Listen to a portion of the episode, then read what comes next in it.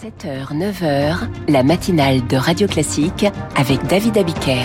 Et avec Charles Bonner qui vous présente le journal de 7h30. Avec à la une ce matin la conversion de la France à l'hydrogène vert, les trains de nuit reviennent à la mode et puis une entreprise française est pionnière de l'intelligence artificielle.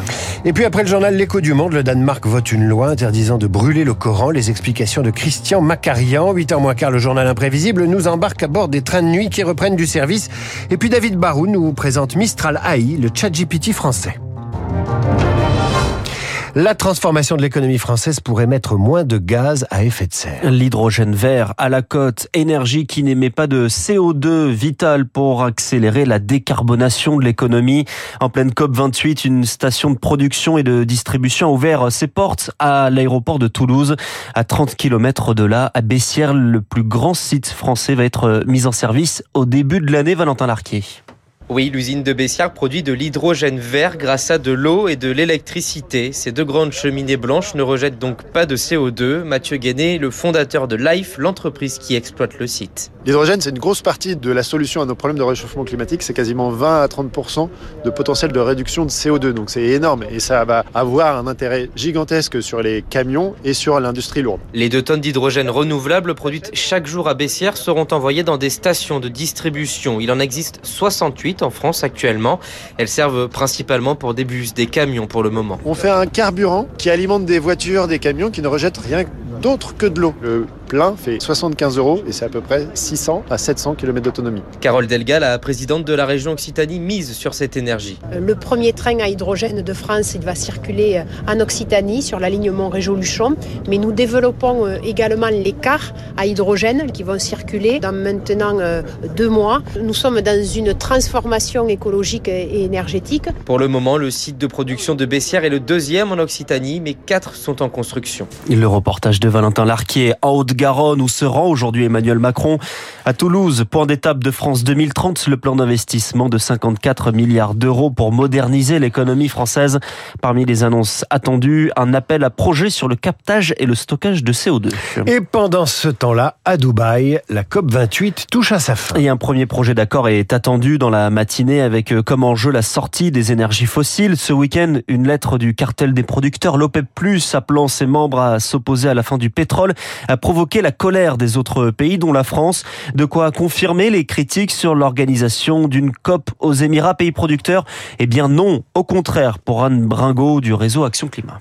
C'est vrai que ça a tellement scandalisé que le président de la COP28 soit également le président de la compagnie euh, pétrolière Emirati. C'était tellement choquant que ça a mis au centre des débats la sortie des énergies fossiles. Et cette sortie des énergies fossiles, elle est un petit peu comme le sparadrap euh, du capitaine Haddock. Il pourra pas sortir de cette COP28 sans acter cette sortie des énergies fossiles. Donc maintenant, on le veut dans le texte. Un propos recueilli par Anna Huot pour sortir du pétrole. Le train fait son retour.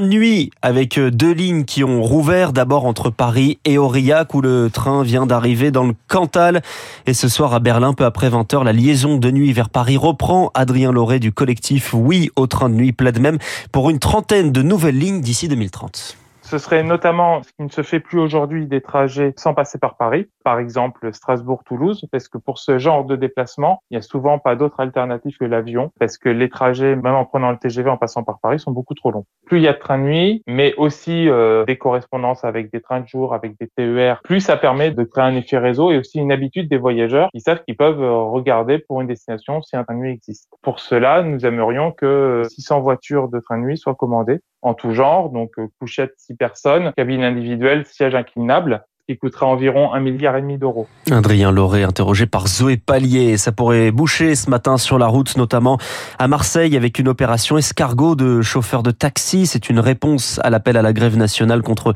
le projet de rendre obligatoire le covoiturage sanitaire, une perte de revenus pour les taxis. Le début des discussions dans l'hémicycle de l'Assemblée nationale sur le projet de loi immigration.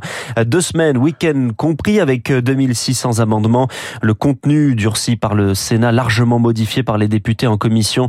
Une motion de rejet préalable, préalable sera examinée. À ce stade, on ne connaît pas les intentions ni du RN ni DLR. 7h35 sur Radio Classique, Benjamin Netanyahou appelle le Hamas à déposer les armes. Un message envoyé aux combattants islamistes. Rendez-vous, clame le Premier ministre israélien, alors que le Hamas menace de ne libérer aucun otage vivant sans négociation.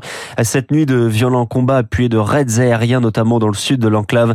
100 soldats israéliens sont morts à Gaza depuis le début de l'offensive. Un conflit qui risque d'aggraver la situation humanitaire. Il faudra plus de 46 milliards de dollars l'an prochain selon les Nations Unies qui lancent un appel aux dons. Un fauteuil resté symboliquement vide, celui de Narges Mohammadi pour la remise de son prix Nobel de la paix, absente car emprisonnée en Iran, opposée au port obligatoire du voile. Dans un discours lu par ses enfants, elle dénonce un régime, je cite, tyrannique et misogyne. Une entreprise française tente de s'imposer contre les moteurs de l'intelligence artificielle. les Européens semblent dans l'ensemble un petit peu en retard, surtout sur les Américains. Une entreprise pourrait faire figure d'exception. Mistral AI, entreprise française qui vient de lever 385 millions d'euros pour être valorisée désormais à près de 2 milliards. Eric Kioch, Mistral AI qui a donc désormais les armes pour mener la bataille.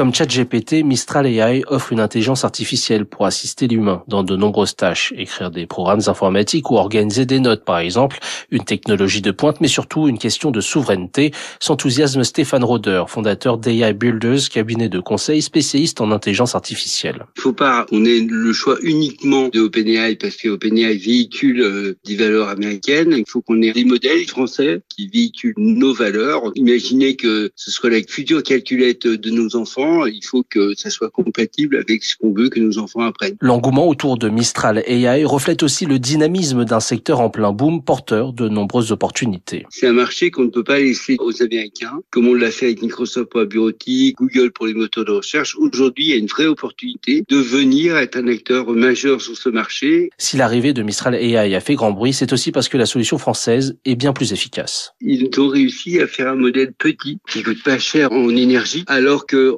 GPT-4 allume pratiquement un, arrondissement de Paris euh, pour faire sa requête. Désormais valorisé à près de 2 milliards d'euros, Mistral AI entre dans la cour des grands et annonce commencer à vendre sa solution en Europe, mais aussi aux États-Unis. Les explications d'Eric Kioch, on y revient avec David Barou dans son décryptage juste avant 8 heures. Un parcours sans faute pour les handballeuses françaises au mondial.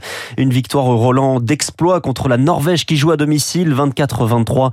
Place au quart de finale, c'est demain contre la République tchèque. Et puis les supporters de Séville seront interdits de se rendre à Lens demain où les deux équipes s'affrontent en Ligue des Champions. Les violences récemment ont motivé euh, cette décision annoncée par Gérald Darmanin. Le club de Séville annonce entamer des démarches.